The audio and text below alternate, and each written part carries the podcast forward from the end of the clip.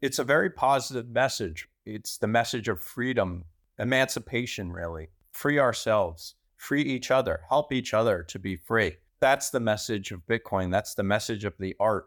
While at the same time recognizing it's not all roses, it's an up and down, right? That's from the roller coaster guy. We're not going straight up. We're not going flat. We're this is an up and down journey.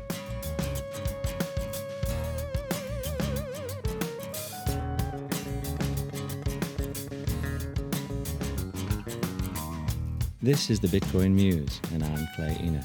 This week, Marcus Connor joins me to discuss his most famous creation, the Bitcoin roller coaster guy as well as some of his latest works and ideas around design, artistic discipline, and of course, Bitcoin.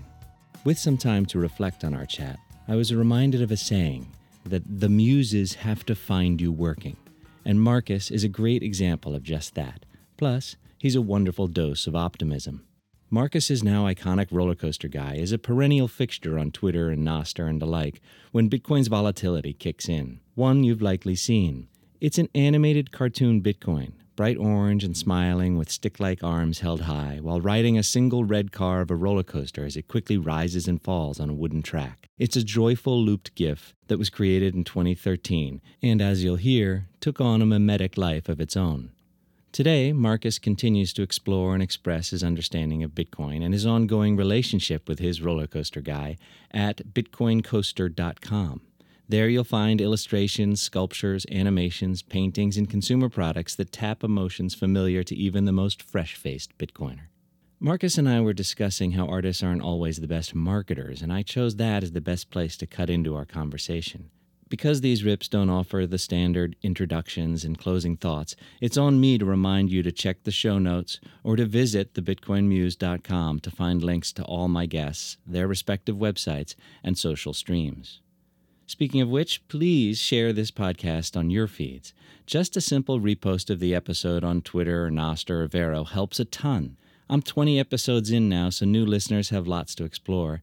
And if you're listening on a Podcasting 2.0 app like Fountain or Breez, you should know that 10% of all those streams and boosts split to help OpenSats fund Bitcoin and other free and open source projects. Again, sharing this pod helps everyone. And now we drop into my chat with Marcus Connor. I work part time still in a regular job, and it's for a marketing agency. So marketing is a little bit of my thing.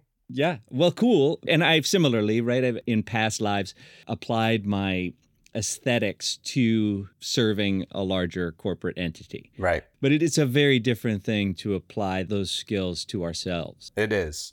It is. And it, it's a challenge. It's one that I face continually because I do think about it. I like to focus on art and creativity, but design as well. To me, art and design is not going to be separated because they're just two arms of the same thing. I've been a professional designer and obviously I'm a professional artist as well. So I love bringing those things together. And then of course, thinking about the marketing aspect of some things, that comes last.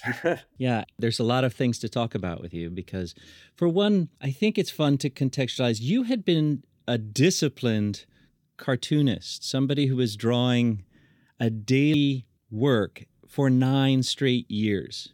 That's right. From 2007 to 2016, I published a single panel webcomic every single day, never missed a day. Very proud of that. I remember when I first started, and one of my friends was like, That is a ridiculous idea. Don't do that.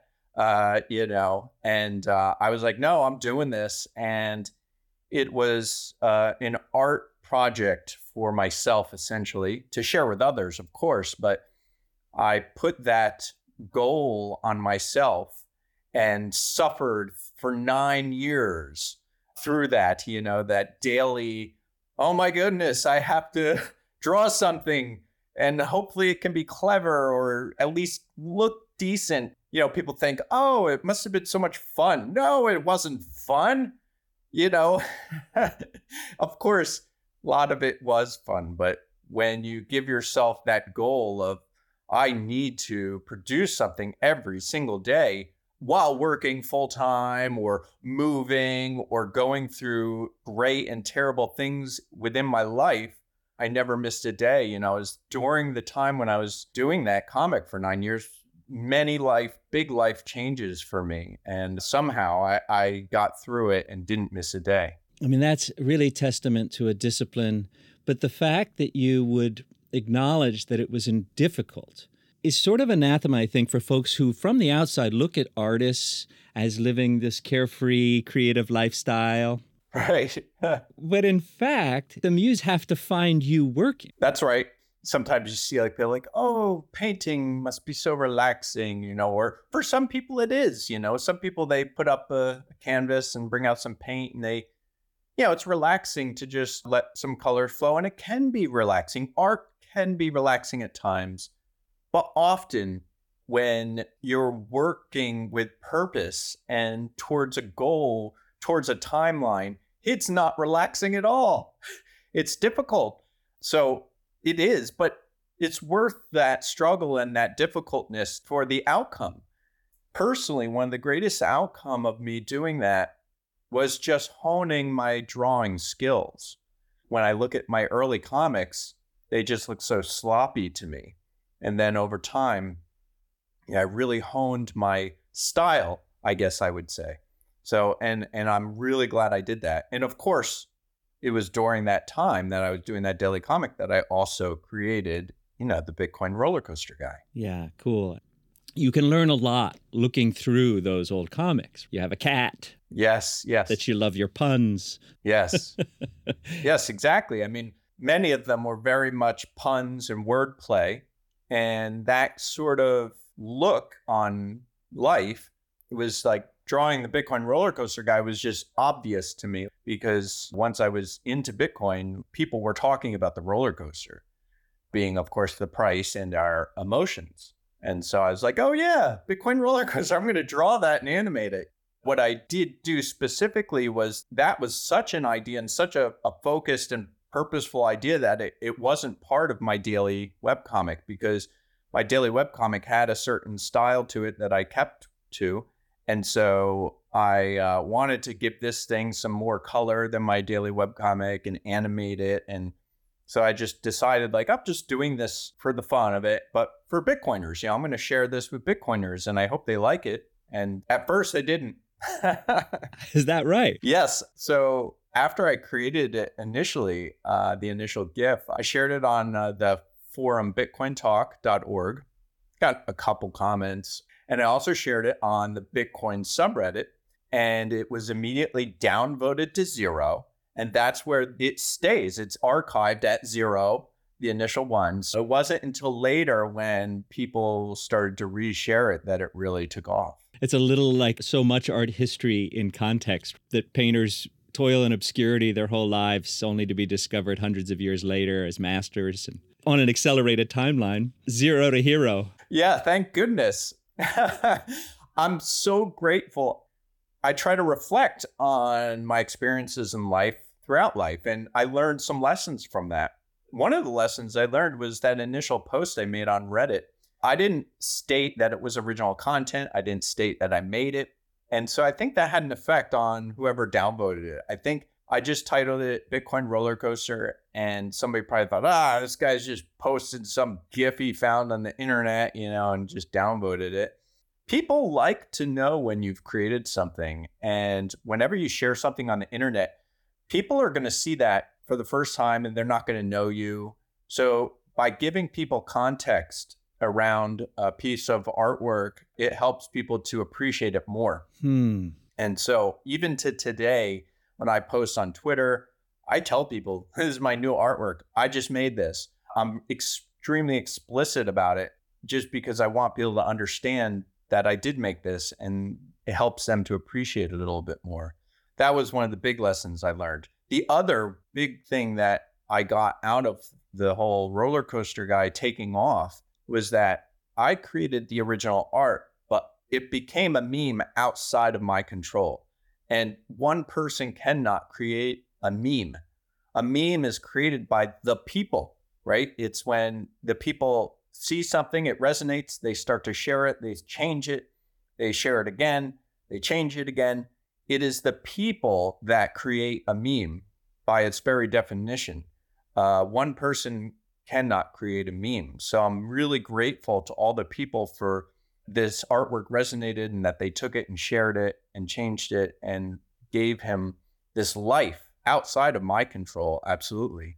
So that was humbling in a way and also makes me feel connected, I think, to a lot of Bitcoiners. Yeah, actually, I think it's Nico who always says that we're going to win the meme game because our memes are based in truth.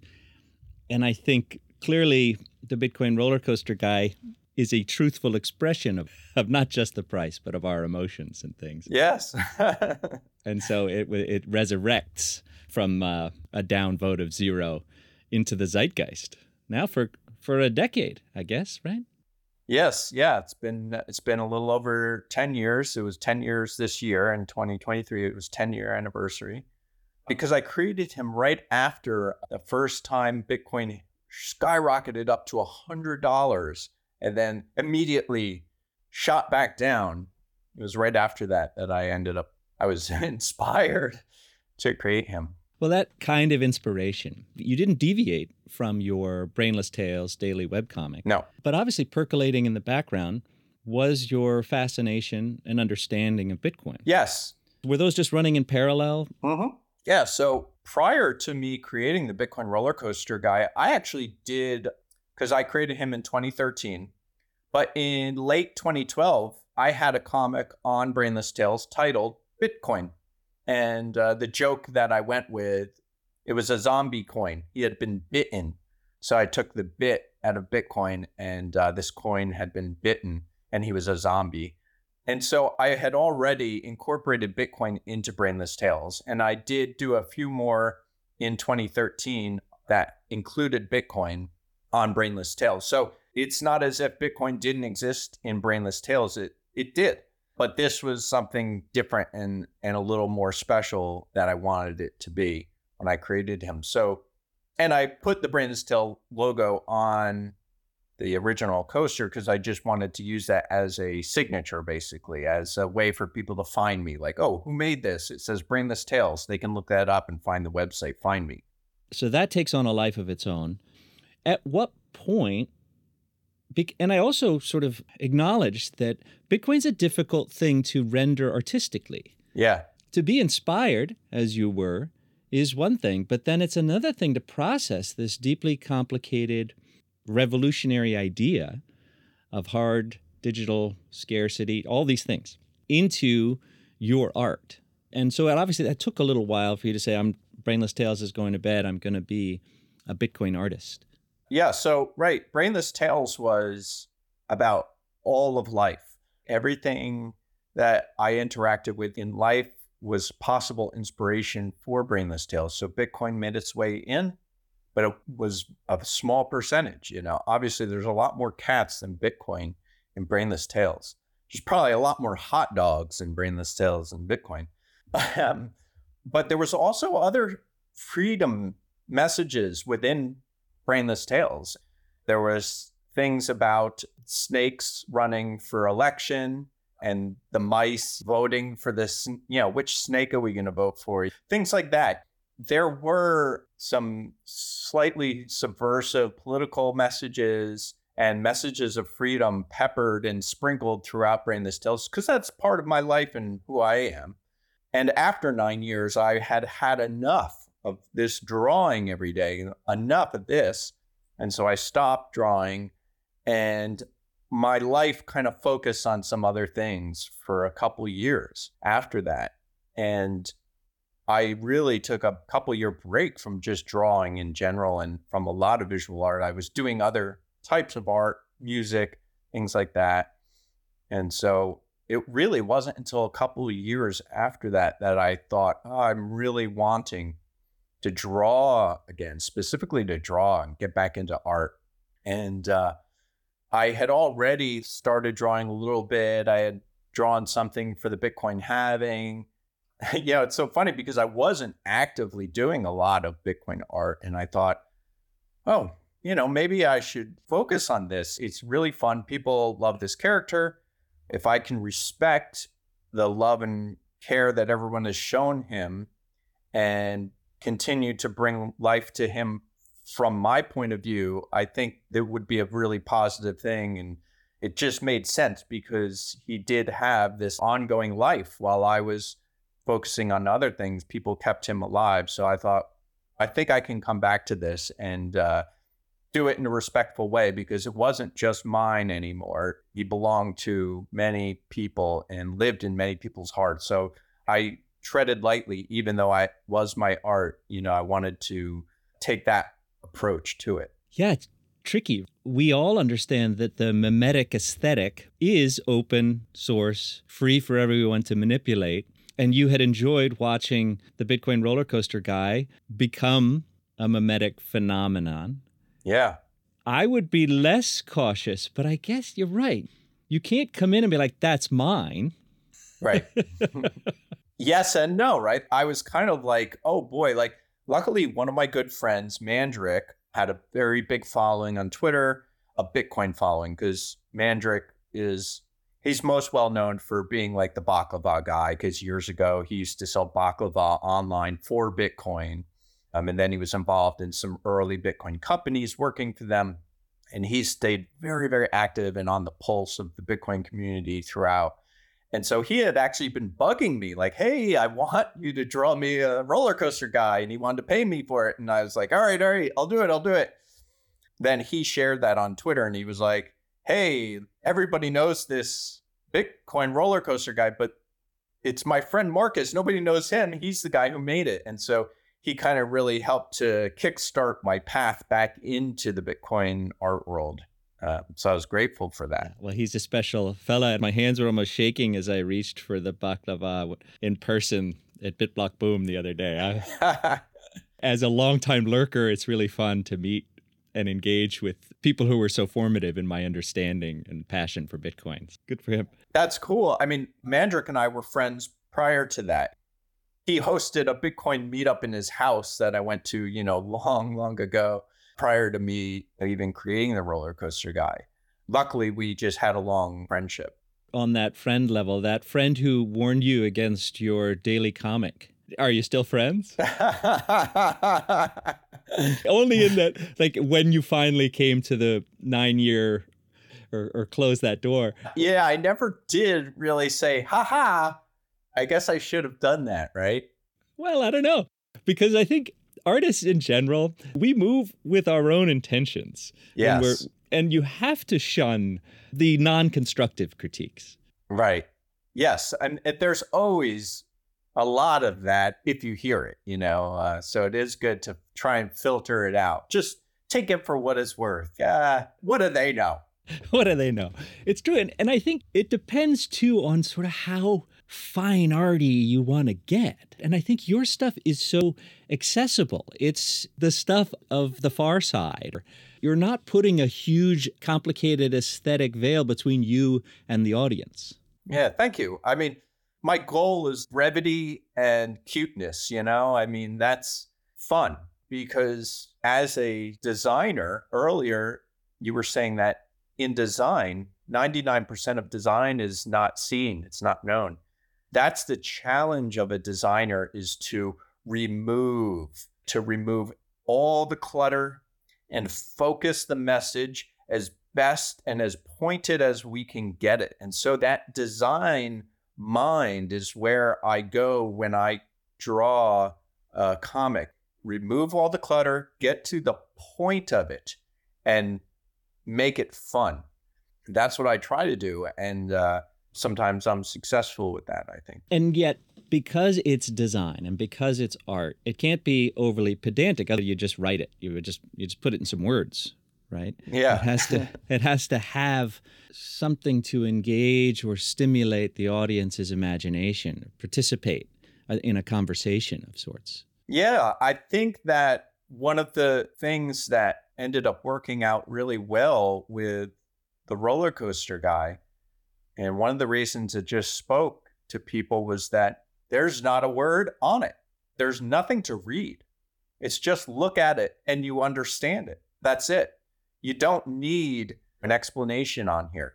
It's unnecessary. And that's, I think, part of why it's a success because, you know, somebody doesn't have to speak English to understand it, even though that's the language that I speak.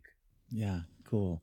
And so now the Bitcoin roller coaster guy is how you're identifying. Right. Putting on that, the hat that lets you pay the bills is really difficult for artists in general. We look at it with a little bit of, I don't know, it's like shame or something.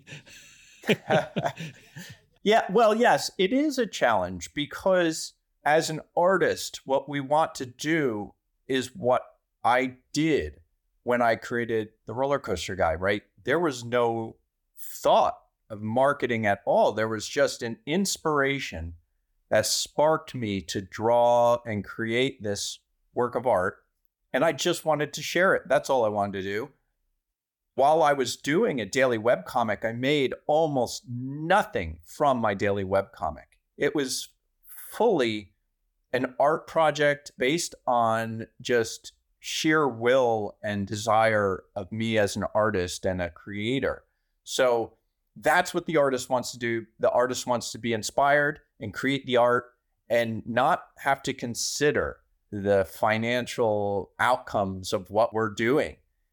I used to work full time as a designer developer. And a couple years back, I decided to focus on art, but I still kept my day job for a couple days a week. I actually have a regular job that I work two days a week and I'm kind of on call the other days. And the beauty of that is that's enough to pay my bills. And actually, it really leaves me a lot of leeway now. When I do my art, I'm not too worried about what it's going to sell for. I just think whatever it sells for, great. I just want to create what I want to create, something that I think is cool. The thing that I would want to buy, that's the thing I'm going to create. I'm very fortunate to have that situation that I've kind of created for myself. This way, I can still have a little bit of that. Uh, eh, if it doesn't sell, it's not the end of the world. If your early success was a zero on Reddit, yeah, there's a lesson in maybe being patient and and embracing some of those Bitcoiner ideas of a lower time preference or patience, as I prefer to say. Absolutely. Yeah, absolutely. Yeah, cool. Was woodworking something that you had learned as a way to turn the roller coaster guy into something three dimensional, or was it already in your wheelhouse? Yeah, I had started really getting into whittling and wood carving after Brainless Tales was over. It was something I kind of picked up. I really wanted to make carve gnomes, and I did, and I still do. Love carving gnomes. So then when it came to like creating artworks focused around Bitcoin, it was just easy to say, oh, cool. Now I can take this newer artistic skill that I'm still developing and weave that into the other things that I'm doing. And and that's that's one of the great things about doing art right now for me. Of course, I think with a lot of art, I'm always trying something new, something different in some way or another. Some of my artworks I've made actually move in different ways. And that is so challenging. I mean, it's almost like, what was I thinking? I'm not a engineer, you know? Sometimes I wonder if artists get stuck in an aesthetic because that's what was selling or that's where their initial efforts went and they don't keep playing or they don't keep trying new stuff. And I find Bitcoin artists, maybe because it's also new, are very flexible or working in multiple domains at once which I find really refreshing. I, I know it's always been the case to a certain extent with great masters, but I find that Bitcoiners are really untethered to particular aesthetics. Yeah, I, I would say I see that as well. And it's exciting. I've gotten to know a lot of other Bitcoin artists, and it's really exciting to see the things that they work on and come up with uh, I really enjoy that aspect of the world of Bitcoin art. It is fun to see others, and they're inspiring to me, right? So I'm watching these other artists that are trying and doing different things, trying different mediums. I think, oh, that's so clever and great. And so, of course, it inspires me to also push the bounds. I think that we are still trying to figure out what Bitcoin is as artists because it's this, it's almost too big on some level to try and distill down into singular works of art. Big ideas like a Renaissance 2.0 are bandied about, and I think are reasonable frameworks. But inside that, it's tricky to address the totality of it. The Bitcoin roller coaster guy is the emotions or the price, depending how you want to look at it or feel it. It is. And because Bitcoin is so much and it is really quite complicated, it's so deep too, right? And that's actually the inspiration, the beauty of it, because there are so many aspects of Bitcoin that can be explored by artists. I mean, look at like what Fractal Crypt, what he has done, you know, with some of his works and the places that he's gone, or Cryptograffiti and the places that he's gone in completely different way. And when you see there are so many avenues to explore, so many different layers to look at and peel back. That's kind of the beauty of it, right? Because it's not just one thing. It's so much. It's it's not just money. It's it's about freedom. It's about self-ownership that we own ourselves and so we can choose how to exchange with others and how to interact with others. Being a free person means that you're free to interact with the people you choose in the way that you choose. Of course, we should be peaceful and respectful of others while doing so. But to me, that's that's what Bitcoin is really focused around is the freedom and also, of course, recognizing the issues and the problems with money and control as they exist and have existed and have changed over time.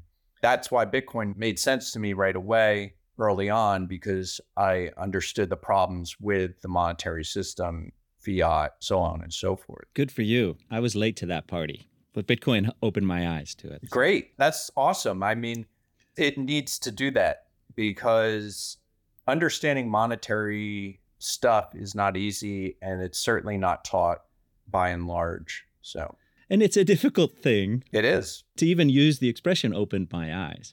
It allows me to see. And since we are visual artists, it would be fun to see a world that is either on a Bitcoin standard or is, or to see art supports what at first is a kind of trepidation that is everything I ever learned about the world upside down and backwards? Well, yes, of course it is.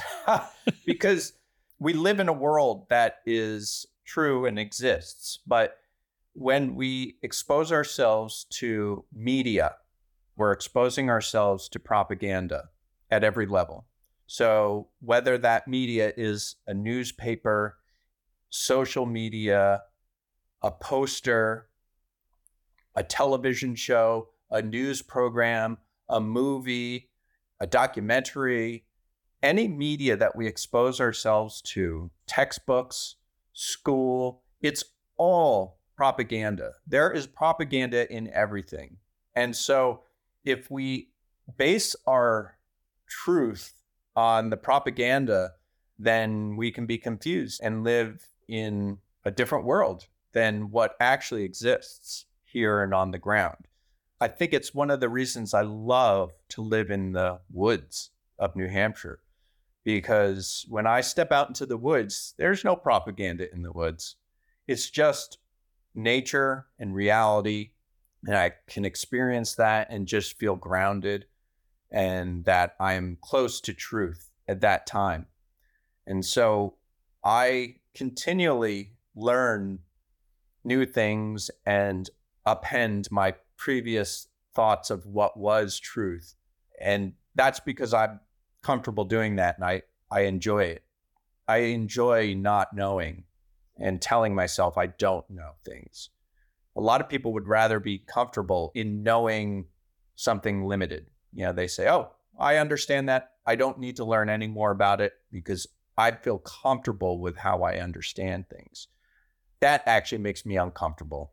I would rather keep an open mind about everything as much as possible anyway. Obviously, maybe I can't do it for everything, but I like to try and keep an open door on all the things I learn. When I learn something, I say, that's a incredible. I love that I learned that, but maybe it's not even true. I kind of like that idea of, of you in nature because nature is an adversarial environment for all of us, despite you know the contemporary propaganda as discussed that you have to be constantly finding a way to survive and thrive and enjoy in a world that would throw a blizzard at you or present you with a dwindling fire or what have you.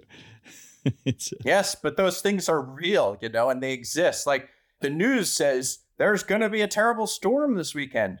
But then there's not a terrible storm this weekend. So that's the reality, you know, versus what I'm being told might be the reality. And your own skill sets and your own understanding to know that that storm is weatherable given your survival skills or what have you. Mm-hmm. right. I don't know how much of an adventurer you are in those in those woods.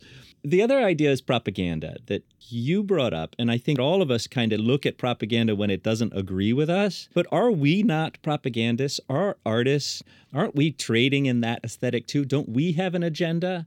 Absolutely, 100%. I'm a propagandist. That's what I am. That's the understanding is that everything, all things put out have a preconceived point of view and a hopeful message to convey. So yeah, we're doing the same thing. And so basically, the propaganda of Bitcoin is to achieve social consensus. That to me is the most important thing for Bitcoin. It's what makes Bitcoin worth what it is and what it will be. Nothing else matters. People think that the code is the most important thing. No, it's not. It's social consensus because without social consensus, Bitcoin has no value. If only one person cares about Bitcoin, then nobody else will pay for it. And it's that building over time of the social consensus around this code base that is really what is important. And so it's that understanding that it's a revolution against the chains of the federal government trying to control us with their dollar. That's what this is. And so that's what Bitcoin is is us agreeing that no, we don't accept the limits that you put on us. We decide for ourselves that we're going to be free through the use of Bitcoin and we agree on it no matter what you are going to throw at us. It feels like a manifesto for an artist that no, we see a better world. Yes. And that artists tend to take that mantle on. They're challenging the given aesthetic, whether they're putting urinals in the galleries or they're just saying, no, there's a better way. We're, we're idealistically running with our visions. Yes. I don't know why there aren't more of us. well, it's a very positive message. It's the message of freedom, emancipation, really. Free ourselves free each other, help each other to be free. That's the message of Bitcoin. That's the message of the art. While at the same time recognizing it's not all roses, it's an up and down, right? That's from the roller coaster guy. We're not going straight up, we're not going flat. We're this is an up and down journey. Luckily, I'm able to even reflect some of those downs in some of my other artworks. I'm able to go for the glory as well as the struggle it's all there and there's a lot of inspiration there. Do you think that we're going to see more artists who are currently, say, distracted with? I, I, I don't know. I, I just don't understand why Bitcoin hasn't just absorbed the entire artist community. Um, well, because people have focus in life. We all have limited time and we have busy lives. Learning new things that are outside of our comfort zone is not something a lot of people can make time for. And they have to choose. Everybody is making a choice what they can spend their time on. I think that it's just that people are busy. They don't understand why Bitcoin is so important. And that's the reason why. They just don't understand it. And so it's hard to say, like, hey, you should learn about this because it's important. It's almost like you need them to understand why it's important for them to actually learn about why it's important. It's a little bit of a, you know, And I have found myself educating some people about Bitcoin.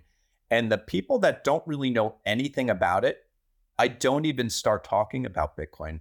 What I educate them on is the US dollar, the fiat system. That's what I start with. If somebody doesn't understand Bitcoin, I don't talk about Bitcoin. I talk about fiat money and explain inflation and what inflation really is. And then they say, wow, I didn't understand that. I didn't know that. How come I was never taught this? Well, of course you weren't taught this because the people who are in control of this system don't want you to understand it. So I don't think it's a terribly complicated thing to learn, but it can be, uh, there are some barriers. Yeah, I think that's a really uh, nice approach. And your demeanor is coming through here in this conversation. Say Bitcoin intimidates because of the volatility. You can almost point to the roller coaster guy with whimsy and just relax. It's that that that the volatility's fun. Yeah. yeah. Have fun. Yeah. I, I love when uh, you know somebody who's not really in Bitcoin but they know a little bit and then they're like, oh yeah, didn't it just crash? You know, and it's like, yeah, we love when it crashes because it can only come down after it's gone up, and it always goes back up. That's the fun of it. The down. People want to go like, ah, they want to, you know, it's telling themselves, I'm right for not being in because I saw it went down. But yeah, of course, it can only go down after it goes up, and it always goes up again. Yeah, you almost your gifs or gifs. I'm not going to get into it. Do you have a GIF? It's Fuck GIF, yeah. of course. Graphic. you know, it's not dr- graphic. You know, I, right? 100%, 100%. I'm I'm hardcore GIF, but I I don't. A, I'm not here to be contentious. well, per se. Oh yeah, you're. It's just a just a podcast about Bitcoin, not trying to be contentious. to me, it's not, you know it. You know it's not contentious. In fact, it's a ton of fun and it teaches you, like you in the woods, right, to weather circumstances that most would cower from without an umbrella and the proper LL Bean gear and the this. You, you, the more immersed you are in the world of Bitcoin, an adversarial world, you, you can take on its traits. And your flash of inspiration in the roller coaster guy is something you can almost look forward to after an up because somebody's turned it sideways and off it goes. It's on its way down. There's a little validation that I'm not alone in feeling this. Yeah, I think that's a big I think a big part of why he really took off and resonated with people was the down. Now I go to these Bitcoin conferences and I get to meet and talk with people, which I love. And I've had some people tell me where, like, I remember there's one guy I was talking to, and he said he had gotten his father into Bitcoin just recently, you know, at the time, whatever. And then right after they kind of got into it, the price went down and he was worried. And this guy shared the roller coaster guy with him, and he said he just felt better. And I think it was because the roller coaster guy's smiling, you know, he's smiling up and smiling down. And I think it was that realization that I'm not alone in this, you know, like the the crash, like we're all in it together. We're all going down. And it's like, ah, you know, we're yelling. And it's that thrill and the exhilaration of it all. So I guess that's part of it. That realization that, oh, I'm not alone in this and we'll be okay because we're to go up again. Yeah. No, I felt it.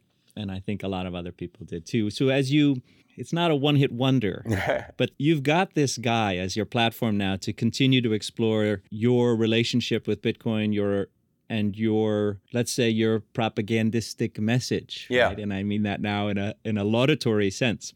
Yeah. Where do you see yourself going without tying yourself to your words now? But where is your imagination taking you or your dreams taking you with your art? Oh, wow hopefully to new and amazing places that I haven't even thought of yet. Do I have a grand plan? Like, no. This year, uh, we're in 2023 right now. Actually, at the, the end of last year, I was asked by Bitcoin Magazine to do this illustration, and they ended up using it on the back cover of the magazine. It was unclear how or where in the magazine it would be used when they asked me to do it. You know, it ended up being called Fiat Land, which was named by one of my collectors. I had already made Bitcoin Land. That was like an artwork I had done. And then this came out, and I was like, I don't know what the title is. And he offered up Fiat Land. So it works. When they a- actually asked me to do that artwork, number one, they gave me the time frame. I was like, I told them on the call, I said, I can't do this. This is not enough time for me to do this. There's no way I can do this. And then Dennis from Bitcoin Magazine, he's like, ah, you can do it. They're like, you don't have to, you don't have to, but you can do it, you know? And so I was like, uh, I just knew that it was going to be a lot of work um, because of I know how I work. And so I took it on because I wanted to take it on. It was, uh, you know, they gave me a little bit of direction and I just went and I just really wanted to knock it out of the park. And it was so great because I never would have created that piece of artwork if they had not asked me to create it. It was very nebulous when they asked me for it. And so I was really able to just put all these different ideas that I had into this thing. And, you know, it took a little bit of direction from them as well. Some of the things they wanted to see a little bit. But if anybody sees it, it was in the broke issue with uh, the pig guy on the front. but yeah, it was just, it ended up becoming in the cartoon aesthetic for me, my most complex artwork to date in that style. And so I'm so glad that they asked me to do that because now that exists. And then it's done as a print as well. I would like to do some more things like that in that vein. Haven't done another one yet, but you know, hopefully something else in that vein of really bringing a lot of ideas and a lot of small things because it's hopefully really fun for people to look at because there's a lot of things to see in it. Whereas, like my daily comic and some of my artworks are very, very focused, like we talked about, a single point, very quick and easy. That kind of brings all of that, but puts a bunch of it together into one big artwork where it's like, okay, there's a bunch of little stories in this artwork, and there are. There's all kinds of little stories for people to discover. So it kind of creates this whole nother level of like, I can spend time with this and really find these things. So hopefully something more like that. Uh, but other things as well. It was somewhere between a Bruegel and the old Mad magazine where you, f- I wanted to almost fold it over. Yes, and... yes, fold it. Yeah. Well, good for you. And and I guess you're no stranger to time constraints, whether it was the discipline of nine years of drawing something or just a tight deadline. That's part of who you are and what how you work. Yes, for sure. Now I've been a lot of times I'm doing artwork specifically for an event, like say the Bitcoin conference. Uh, and so with those events, it's it is great to have a timeline, deadline, because it's like got to get this done. Sometimes it's last minute trying to finish something, of course, and then I'm pulling all day, all nights working on stuff, which is really fun. And it's satisfying to do that. I, I I enjoy that. That's cool, man. I love that you don't take it easy on yourself. And out of it comes this really joyful, engaging, playful artwork. Thank you. I take my artwork very seriously. You know, I I don't want to put something half-assed out there. I want it to look like it was easy, but it's not easy. Sometimes parts of it may be easy. Recently, I did a GIF uh, of the Bitcoin crab market, and it's yeah the Bitcoin crab guy, and he's walking sideways. The drawing of it didn't take too long, but you know, the, the all the animating of it takes time. Yeah, it does. You know, but I want it to be just right. Well, look, man, what a delight to talk to you. You've anthropomorphized the emotions of Bitcoin into a the up and down, right? The roller coaster guy. But you yourself are a kind of you're so so living bitcoin hopeful and positive and the things that we you can doom scroll all day long and bitcoin is hope. And i and i really in talking to you and looking at your art you get that you're a, a walking talking embodiment of we're going to make it. Great. Thank you. I appreciate that. Uh, we all have just one life to live. And so we should do our best to be positive for ourselves because the more positive we can be, the better we feel as an individual. And then the better that we feel as an individual, we radiate that to those around us in our personal lives and our professional lives and our social lives. on the internet and as well as in person. So we should think about and care for others because it, it helps us to feel good when we care about others and look out for each other. So those things are all very important. And that's part of what Bitcoin does is it says, look, we have this thing that can make our lives better for us, for the people that are not born into the ruling class. We have this way to live better. Cool. Well, that, onward then. All right. Hey, look, man, I really, really appreciate it. I look forward to uh, shaking your hand. If you're ever in New York City, hit me up and PubKey's walking distance. Thank you. It was great. Great doing it. Thanks a lot. There you have it. Please pop into the show notes for links to all of Marcus Connor's links. Chief among them is BitcoinCoaster.com or Marcus Connor NH on X. This and all previous episodes are easily found at thebitcoinmuse.com, so be sure to share it far and wide. And if you really want a gold star, rate and review my efforts on your podcast app of choice. Apparently, that makes a difference. Who really knows? Thanks to my brother Brant for the music, to you for listening and reposting, and thanks to Marcus Connor for sharing his time, energy, and dynamic talents with the Bitcoin Muse. Onward.